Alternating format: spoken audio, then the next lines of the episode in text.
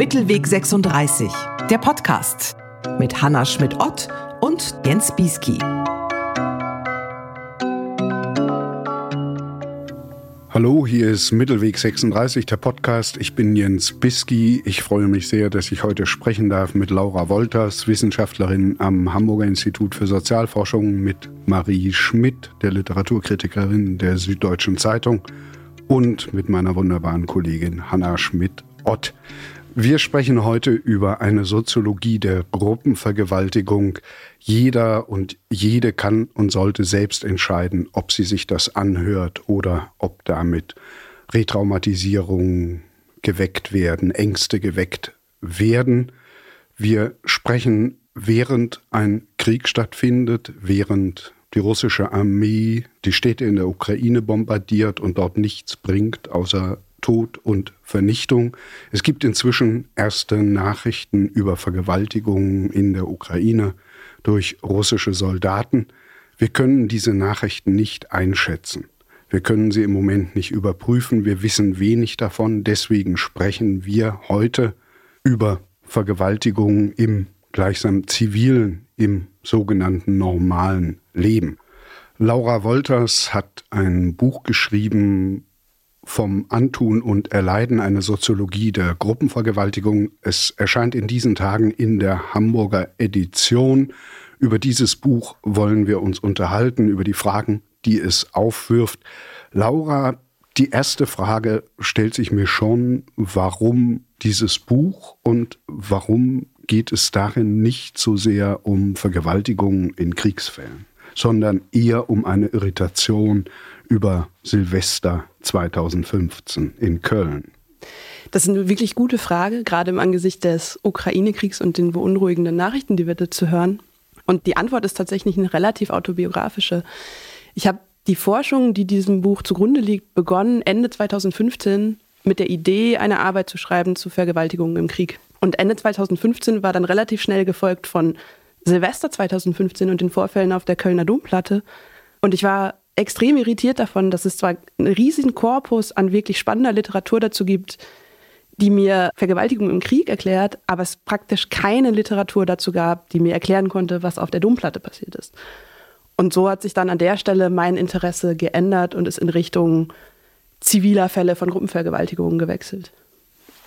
Domplatte 2015, Jahreswechsel zum Jahr 2016. Was ist da passiert? Wie habt ihr das in Erinnerung? Also die meisten werden sich ja noch daran erinnern, dass es dann sehr, sehr großen Aufschrei gab, weil es massenhaft sexuelle Übergriffe in einer Menschenmenge gab, in den Menschenmengen auf der Domplatte vor dem Kölner Hauptbahnhof, auf den Rheinbrücken und zum Teil auch in anderen deutschen Städten. Aber Köln ist so der symbolische Ort dafür geworden. Und es hat deshalb einen so großen, also in der, in der öffentlichen Wahrnehmung einen so großen Aufschrei ausgelöst, weil die Vielzahl an Opfern, die dort angegriffen wurden, alle einhellig gesagt haben, das waren Täter, die, und ich zitiere jetzt aus den Anzeigen, südländisch, ausländisch oder nordafrikanisch ausgesehen hätten. Und Ende 2015, wir erinnern uns, das war nach dem Sommer 2015, Sommer des Willkommens, an dem große Mengen an flüchtenden Menschen nach Deutschland gekommen sind wenn ich mich recht daran erinnere, ist das in der deutschen Gesellschaft als eine Art Aufwachen aus diesem, aus diesem schönen Sommer wahrgenommen worden. Da seien plötzlich Flüchtlinge, die massenhaft Frauen angreifen. Ob das so war, ob die das tatsächlich waren, das ist de facto nie aufgeklärt worden, weil die juristische Aufarbeitung nie funktioniert hat. Aber diese Erzählung ist wahnsinnig stark gewesen. Es seien geflüchtete Personen gewesen.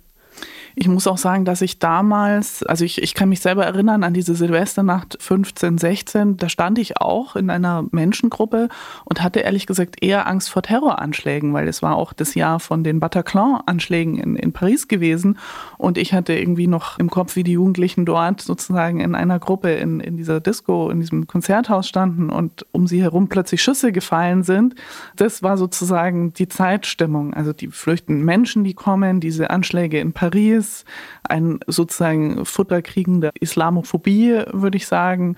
Und gleichzeitig war 2015 ja vor den Verhandlungen, die man gemacht hat in der MeToo Zeit, also vor sehr vielen Überlegungen und auch sozusagen den, in der großen Öffentlichkeit Überlegungen über sexuelle Gewalt und sexuelle Übergriffe. Also da befinden wir uns sozusagen in der Zeit Und was den Ort betrifft und die Frage, die du in diesem Buch stellst, nämlich was könnte da genau passiert sein, die Frage habe ich mir damals gestellt und habe immer gehofft, irgendwann wird es einen großen Gerichtsprozess geben und man wird die Akten lesen. Und weil ich konnte mir wirklich gar nicht vorstellen, was da der Fall gewesen sein könnte. Das finde ich ganz interessant, weil unsere Diskussion beginnt ja auch so, wir reden über die Zeitstimmung und wir reden über die Herkunft der Täter. Aber was ist da genau passiert? In dem Buch gibt es ein Zitat aus den Akten, die es gibt, wo eine der Betroffenen, eine der Opfer, eine der betroffenen jungen Frauen zu den Polizistinnen, die da am Rand stehen, geht und um Hilfe im Grunde bittet. Und die Polizistin schaut sich den Personalausweis an der jungen Frau und sagt, du bist doch aus Köln, du musst doch wissen, dass man hier nicht zum Feiern hingeht.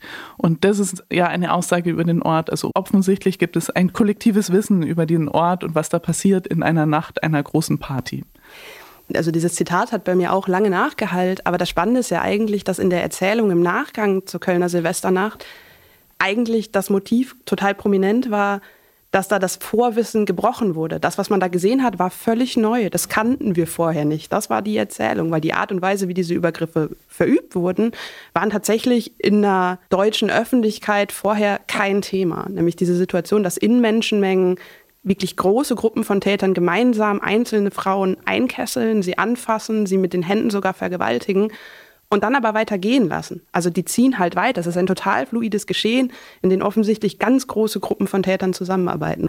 Diese Neuartigkeit steht ja im totalen Kontrast zu der Aussage von dieser Polizistin, die sagt, du hättest doch wissen müssen, was da passiert. Und danach haben alle gesagt, wir konnten nicht wissen, was da passiert, weil es vollkommen neu war. Wir konnten damit nicht rechnen, dass das passiert. Und diese Spannungen, die sind schon interessant. Die Suggestion war natürlich von Anfang an, deswegen war ich wirklich, wenn man das sagen darf, bei so einem Thema, aber wirklich gespannt, dein Buch zu lesen. Die Suggestion war natürlich von Anfang an, diese Männer, die haben sich verabredet. Da gibt es irgendwie die Telegram-Gruppe, was losmachen auf der Domplatte, die haben sich zu dieser Tat verabredet. Und das ist natürlich tatsächlich einfach eine rassistische Vorstellung. Also es gibt irgendwie sozusagen den Plot, wir verabreden uns zum Vergewaltigen in den Telegram-Gruppen der irgendwie nordafrikanisch oder wie immer markierten Täter. Was können wir da wissen? Haben Sie sich verabredet oder ist das eher ein Ansteckungseffekt gewesen? Also Sie haben sich definitiv nicht verabredet, um sexuelle Gewalt zu begehen. Das ist im Nachgang ja sehr umfassend untersucht worden, auch von den Untersuchungsausschüssen, indem man einfach keinen Hinweis in irgendwelchen, über Social Media, Telegram gab es glaube ich noch nicht, aber in irgendwelchen Chatgruppen, man hat keinen Hinweis darauf gefunden. Natürlich haben sich Leute verabredet, um in Köln zu feiern, die Silvesternacht zu verbringen und so weiter. Das konnte man auch finden, aber diese Idee, dieses Motiv, wir gehen dahin, um jetzt massenhaft Frauen anzufassen, die konnte man einfach nirgendwo sehen. Das ist einfach wirklich Quatsch, muss man heute so sagen.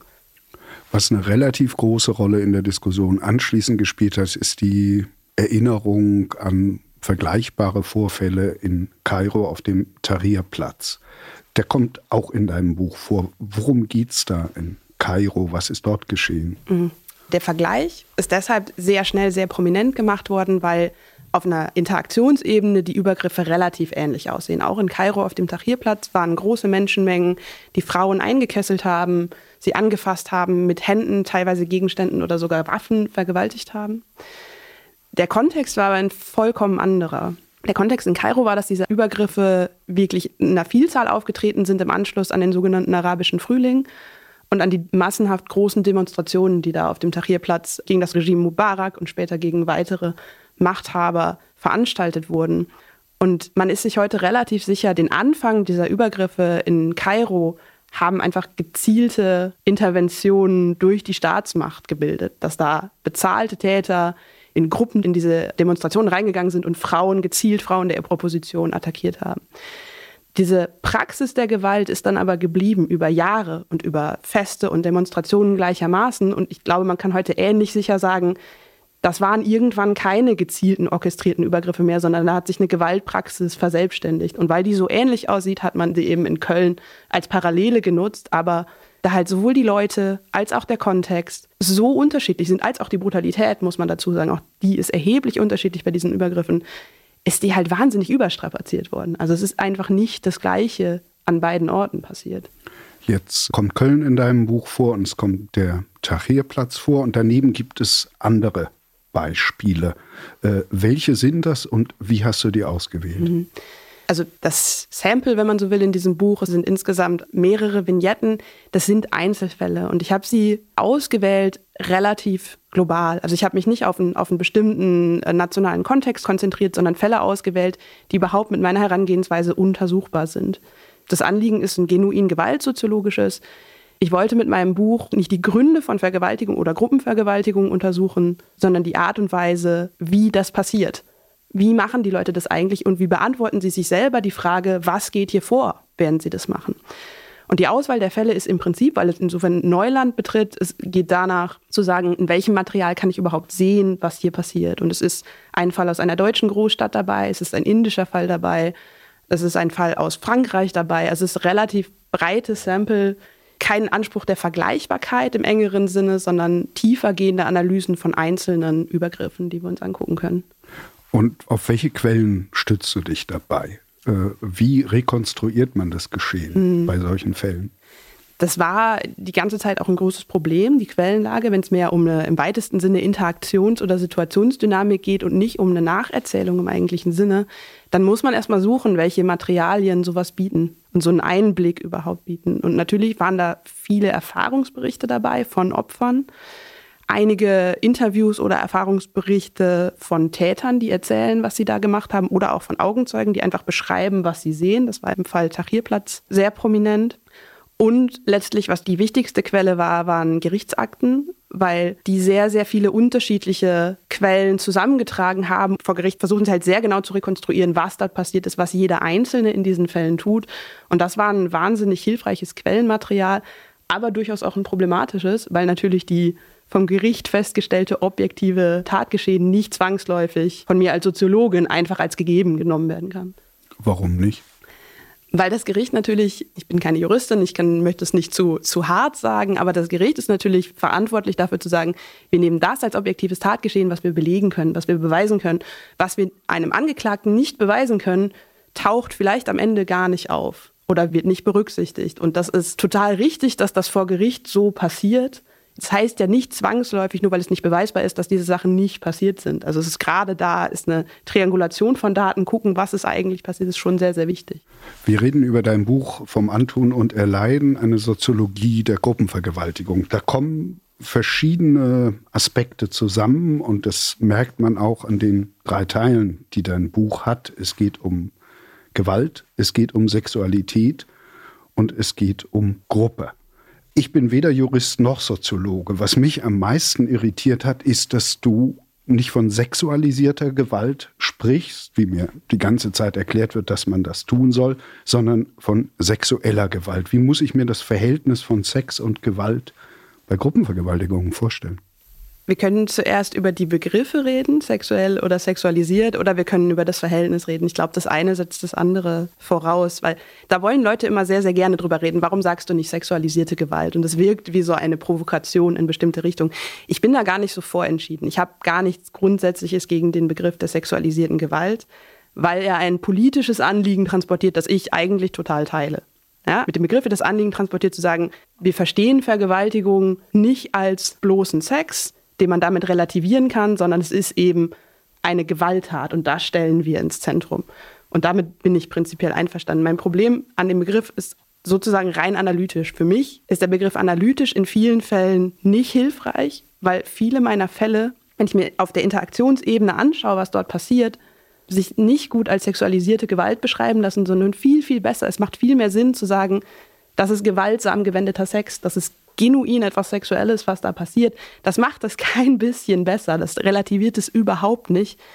Und diese Perspektive wird mir nicht verstellt durch den Begriff der sexualisierten Gewalt, aber ich wollte ihn eben auch nicht so selbstverständlich voraussetzen. Und deshalb habe ich ihn eben dann nicht verwendet und spreche von sexueller Gewalt. Aber es ist keine grundsätzliche Ablehnung des Konzepts das ist ein Argument gewesen, das mir unheimlich eingeleuchtet hat, dass du hier herleitest aus der Literatur zum Thema der Vergewaltigung und dann auch sehr stark machst, dass es sozusagen genau keine Verharmlosung ist, sondern genau der sozusagen Punkt, also das ist die, das Ansprechen der Sexualität oder wie du schreibst, eines lustfähigen Körpers in einer Gewalttat ist genau sozusagen der Übergriff, der diese Form der Gewalt von anderen Gewalten unterscheidet und genau adressiert ein Sexual Being irgendwie, also ein sexuell handelndes Wesen in dem Opfer adressiert und das Opfer damit auch zwingt zu interagieren in dem Moment etwas, was mit Scham dann verbunden ist und so. Das leuchtet mir unheimlich ein, dass das dazugehört zu dem, der Form von Zwang, die da ausgeübt wird. Ich glaube, das ist wirklich das Zentrale, was für mich die wichtigste Einsicht in meiner eigenen Forschung war. Also es gilt nicht für jeden Fall. Ich habe ja auch andere Fälle in diesem Buch, aber für viele Fälle gilt es, Täter erleben das und wollen das erleben, was sie da in dieser Vergewaltigung miteinander tun, als was genuin sexuelles.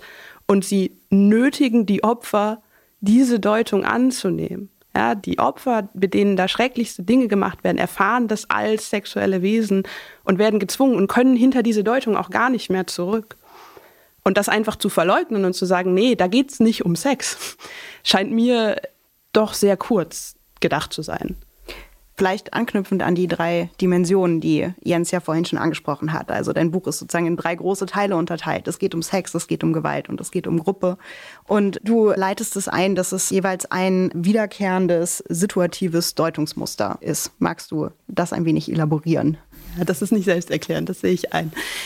Also die Idee dieses Buches war zu fragen, wie beantworten die Beteiligten in einer Gruppenvergewaltigung die Frage, was geht hier vor? Was, was in der Situation, in der Interaktion, was ist die Antwort auf die Frage, wo befinde ich mich gerade, was passiert gerade mit mir? Und diese drei Ebenen, die ich in dem Buch Gewalt, Sexualität und Gruppe genannt habe, sind drei in zumindest meiner Forschung wiederkehrende Deutungsmuster Antworten auf diese Frage, was geht hier vor? eines dieser wiederkehrenden Deutungsmuster, über das wir jetzt schon gesprochen haben, nämlich Sexualität. Damit meine ich, dass die Täter in diesen Vergewaltigungen das, was sie da machen, stark an sexuellen Skripten anlehnen, an ihren eigenen Deutungen, wie funktioniert Sex, und zwar auch einvernehmlicher Sex. Da werden Formen von Paarsexualität wieder aufgerufen, da werden Erotisierungen geschaffen, die für die Opfer natürlich nicht erotisch sind, aber von den Tätern entsprechend verwendet werden extrem beeindruckend und erschreckend fand ich die Tatsache, dass in gleich mehreren dieser Vergewaltigungen die Täter mit einem erheblichen Aufwand immer wieder versucht haben, ihren Opfern Konsensakt zu entlocken.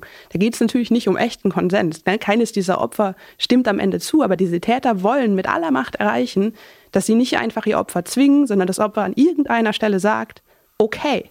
Und weil diese Opfer gezwungen werden, weil Schrecklichstes mit ihnen gemacht wird, tun sie das zum Teil auch. Sie können auch gar nicht anders. Das ist ja diese furchtbare Situation.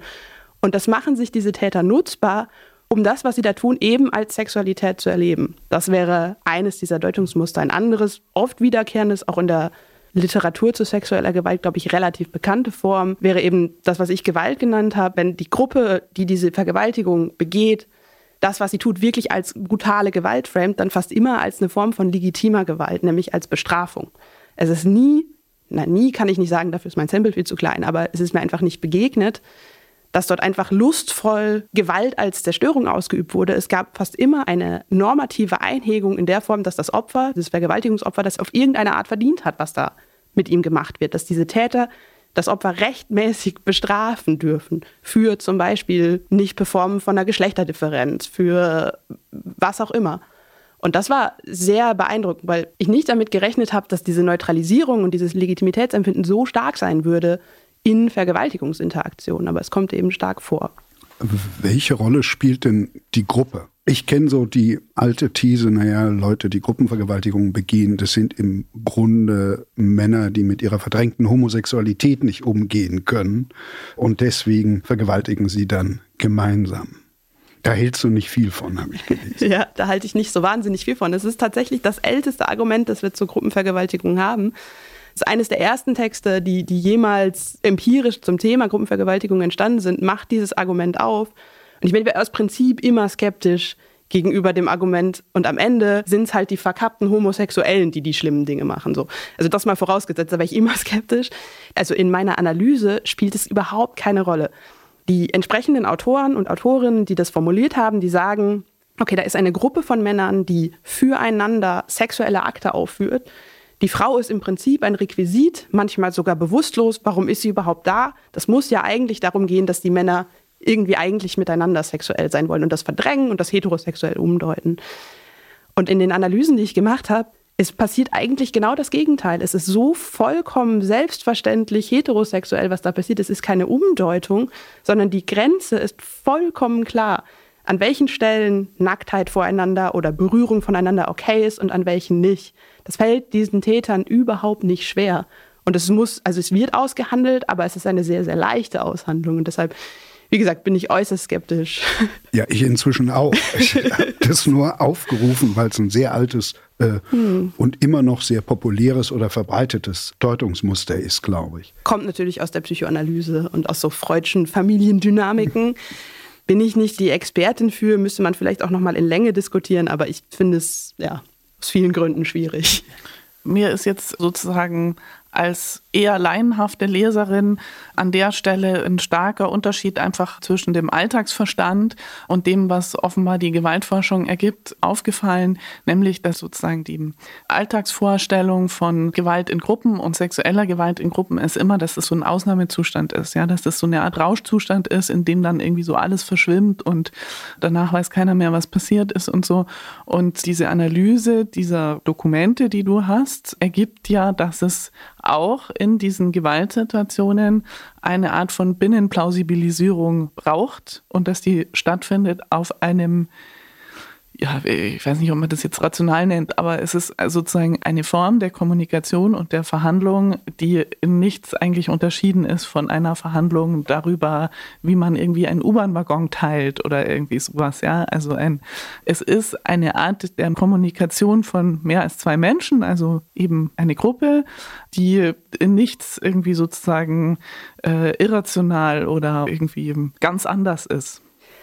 Das war eines meiner wichtigsten Anliegen in diesem Buch. Es ist eine theoretische Perspektive, die aus der Gewaltsoziologie kommt, in der ich dieses Buch auch verortet habe, ist zu sagen, so schlimm Gewalt auch ist, sozialtheoretisch verandern wir sie nicht, exotisieren wir sie nicht. Ja? Gewalt, gewaltsames Handeln, auch sexuelles Handeln, ist eine Interaktionsform, ist eine Handlungsform und auf so einer sozialontologischen Ebene funktioniert es wie anderes Handeln auch. Es hat dieselben Voraussetzungen, es hat dieselben ja, Motive, von Motiven spreche ich genau nicht, aber dieselben Anreize wie anderes Handeln auch. Und was passiert denn eigentlich, wenn wir uns die Gewalt so angucken? Können wir aus Gewalt Sinn machen, wenn wir das voraussetzen und auf diese Interaktionen gucken? Und ich würde sagen, ja, das können wir total, weil ich plötzlich wahnsinnig viele Dinge erklären kann, die mich vorher vollkommen fassungslos zurückgelassen haben. Jetzt ist es ja eine soziologische Arbeit und keine psychologische. Ich könnte mir aber ehrlich gesagt vorstellen, dass es da für Psychologen interessante Anschlussfragen gibt, weil genau in dem Moment natürlich sozusagen so ein Metazwang stattfindet, weil die Opfer eben gezwungen sind in bestimmten Arten von Aushandlungen, also eine bestimmte Ebene, eine bestimmte Realitätsvorannahme mitzumachen oder sich ganz rauszuziehen, aber dann nicht verhandeln zu können. Ja. Und das ist, glaube ich, was, was vielleicht auch für Psychologen eine interessante Frage ist, wie man Kommunikationen aushält, indem man zu Realitätsvorannahmen, ja, wir sind jetzt in einer sexuellen Situation, als sozusagen Basis des Verhandelns, wie man das aushält. Das müssten Psychologen wahrscheinlich beantworten. Das kann ich nicht so gut. Die wenigen Situationen, in denen ich mit Psychologen darüber gesprochen habe, waren relativ fruchtlos. Es waren auch nur so auf Tagungen, waren relativ fruchtlos, weil die Annahme auf Seiten des Psychologen, mit dem ich da gesprochen habe, sehr stark war, da geht es um bestimmte Persönlichkeitstypen, die das machen. Und andere Persönlichkeitstypen machen das halt nicht. Und wenn du das machst, dann bist du ein Persönlichkeitstyp. Ich habe den Begriff vergessen. Und das läuft meinem Argument so wahnsinnig zuwider, weil ich ja schon genau von der gegenteiligen Position ausgehe. Und das ist vielleicht auch die unangenehme Provokation in dem Buch. Uns unterscheidet alle, Männer wie Frauen, aber vor allen Dingen viele Männer, unterscheidet die eigene Überzeugung, die eigene Gewaltaversion, unterscheidet uns erstmal gar nicht so stark von denjenigen, die das tun. Es sind die Situationen, es sind die Interaktionen, die sich unterscheiden. Und es gibt diese berühmte Formulierung aus der Debatte um die Täter im Holocaust von den ganz normalen Männern.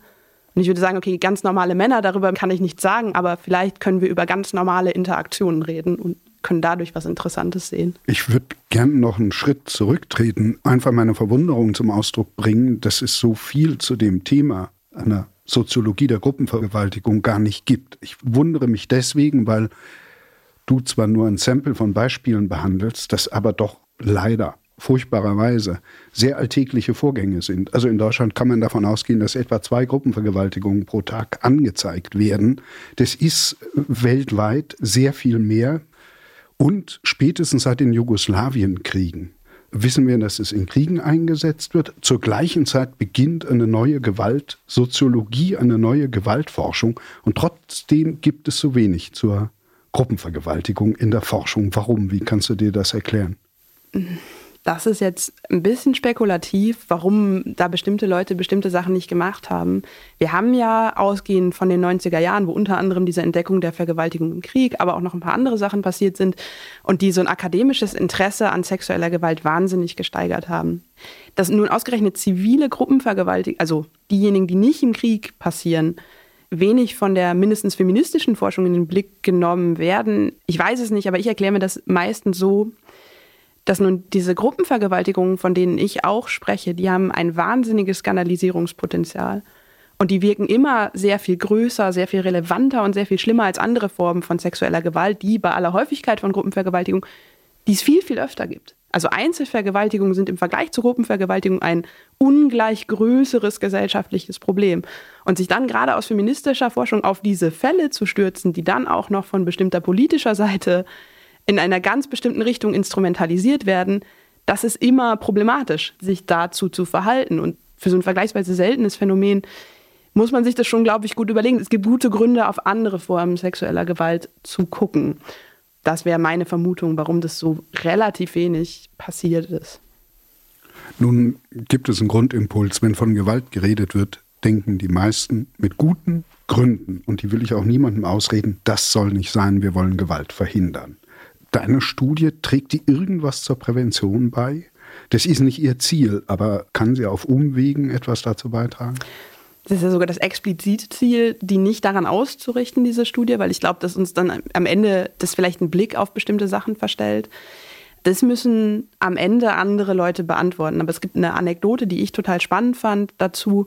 Ich habe über dieses Buch, als es noch in der Manuskriptfassung war, mit einer Kollegin gesprochen, die selber in der therapeutischen Täterarbeit aktiv ist und arbeitet mit, oder Täterinnenarbeit in dem Fall sogar, und arbeitet mit Leuten, die sexuelle Gewalt verübt haben. Und die sagte, das ist hochgradig aufschlussreich, gerade für so Workshops und für Aufarbeitung mit TäterInnen, an welchen Stellen, und das, so funktioniert diese Arbeit ja, an welchen Stellen hättest du das nicht tun können, hättest du das sehen müssen, hättest du eingreifen können und sagen können, ich gehe diesen Weg jetzt nicht weiter, dieser Interaktion. Und das fand ich spannend, fand ich auch irgendwie schön, dass sie gesagt hat, ich finde das wahnsinnig spannend, damit können wir was anfangen, aber ob das tatsächlich so ist, das müssen, wie gesagt, die Leute, die in der, die diese wichtige Arbeit machen, dann am Ende beantworten. Wie ist es in der Literatur, Marie? Gibt es da Darstellungen, von denen man sagt, ja, die passen zum Buch von Laura oder die machen was ganz anderes?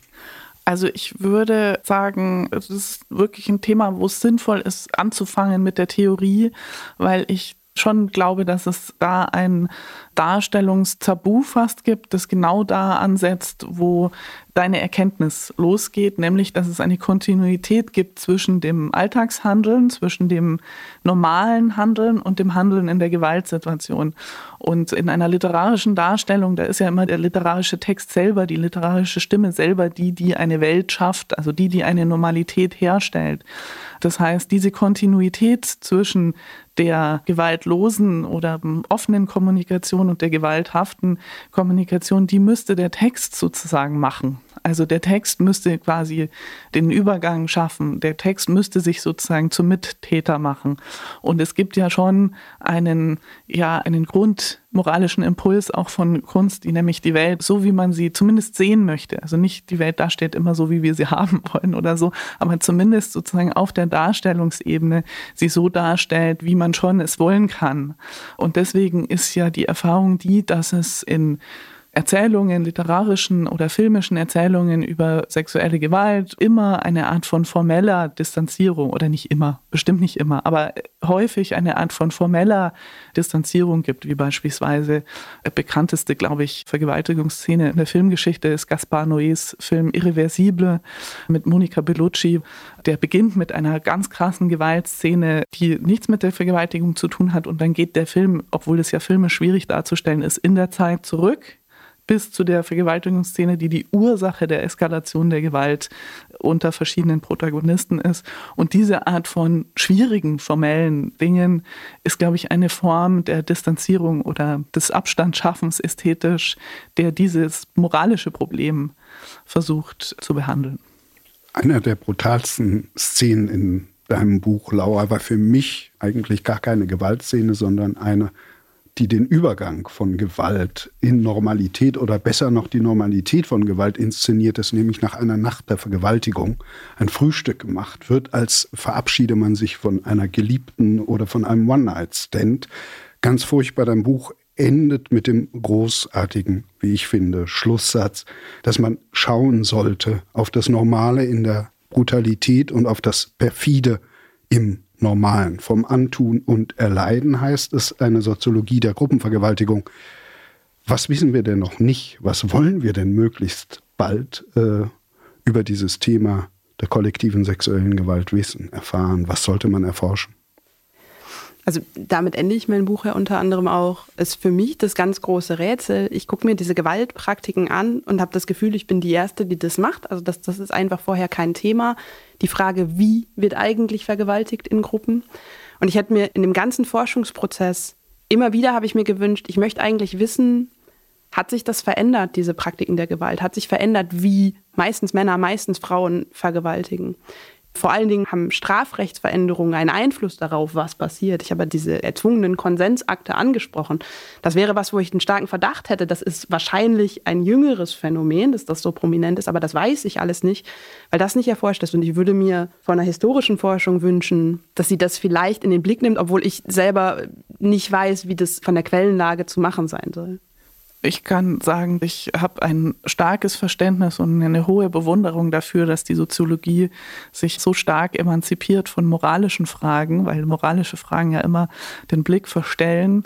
Aber im Anschluss an dieses Buch sind natürlich moralische Fragen zu diskutieren nicht so sehr über die Gewalttaten selber, ich glaube, das wäre relativ trivial, sondern über die Aufarbeitung, über zum Beispiel die Aufarbeitung der Silvesternacht an der Kölner Domplatte und die Schwerpunkte, die man da gesetzt hat, ist, glaube ich, nochmal anders moralisch zu urteilen, wenn man sozusagen eine Vorstellung hat, ein Erfahrungswissen hergestellt hat oder eine Interpretation dessen hergestellt hat, was da passiert sein kann. Das ist das, was wir wissen wollen. Zum Schluss in jedem Podcast des Mittelweg 36 gibt es einen kleinen Kanon. Was soll man lesen, wenn man sich für das Thema interessiert? Wenn man sich wirklich für die Erfahrungswelten in Gruppenvergewaltigung, auch den Schrecken und die Normalität des Schreckens interessiert, so sollte man wahrscheinlich beginnen mit Samira Belils Autobiografie. Das ist ein französisches Buch in der deutschen Übersetzung durch die Hölle der Gewalt. Und Samira Belil beschreibt ihren Leidensweg von einer erlebten Gruppenvergewaltigung. Das ist diejenige, der am Ende Frühstück gemacht wurde, was Jens gerade erwähnt hat. Und danach ihren Umgang und den Umgang ihrer Umwelt mit dieser Gewalt dokumentiert. Die Ereignisse sind 30 Jahre her, aber das ist auch heute noch ein wahnsinnig lesenswert, allerdings auch sehr, sehr schonungslos und eine sehr, sehr bedrückende Lektüre. Wer es etwas theoretischer mag, könnte beginnen bei Anne Cahills Rethinking Rape. Das ist etwa ein 20 Jahre altes Buch, in dem die Philosophin eine Verhandlung von Vergewaltigung vornimmt, den Begriff der Vergewaltigung untersucht und zwar mit Blick darauf, wie eigentlich Intersubjektivität im Antun von sexueller Gewalt und in Sexualität und Verletzbarkeit funktioniert. Und das war eines der wichtigsten Einflüsse für meine Untersuchung, weil es eines der ganz wenigen Bücher ist, die diesen Balanceakt schaffen, Intersubjektivität in Gewalt ins Zentrum zu stellen, ohne dabei relativierend oder problematisch zu werden. Unglaublich erhält. Es gibt in der sogenannten schönen Literatur nicht viele Exemplare sozusagen, die genau zu dem Thema passen, über das wir heute gesprochen haben. Ich würde sagen, aber die berühmteste Instanz dafür ist die Novelle Die Markise von O von Heinrich von Kleist. Die russische Armee kommt in den Hof einer Familie und versucht die Tochter, diese Markise, zu vergewaltigen. Und es gibt einen Grafen, der sie rettet und dann ihre Ohnmacht nutzt, um sie zu vergewaltigen. Die Vergewaltigungsszene ist wirklich sehr berühmterweise verborgen hinter einem einzigen Gedankenstrich. Das ist sozusagen unter den vielen Abstraktionen die radikalste, würde ich sagen, formellen Abstraktionen, die radikalste könnte man sagen. Und der Rest der Novelle besteht darin, dass dieser Vorfall eingehegt werden muss. Er endet mit der Ehe dieser Markise und des Grafen und es gibt viele glückliche Kinder. Ein Buch aus der Moderne, wo tatsächlich die Gewalt in einer Gruppe die auch eine Szene der sexuellen Gewalt beinhaltet. Eine große Rolle spielt ist Anthony Burgess A Clockwork Orange, in der es eben eine Clique gibt, zu deren Subkultur Gewalt als Kommunikationsmittel tatsächlich gehört.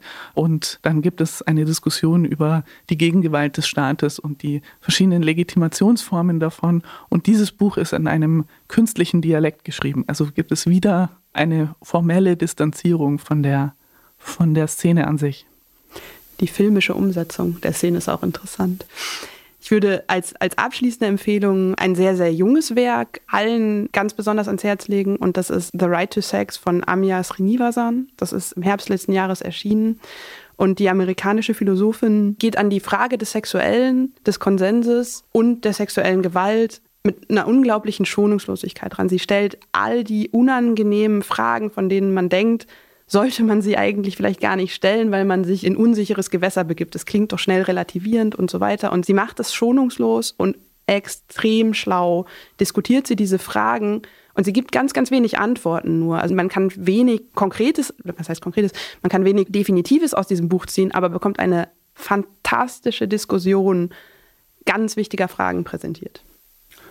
Ja, vielen Dank für die Diskussion. In dem Buch lernt man jenseits der vielen Informationen über das Thema und über die soziologische Behandlung des Themas, dass man immer genau fragen soll und genau hinschauen soll und dass man den vielen Erklärungen, die so durch die Welt flattern, und sagen, nimm mich, dann bist du die Probleme los, dass man denen misstrauen sollte und nochmal ein zweites und drittes Mal fragen, was ist da eigentlich passiert, um es genau zu wissen.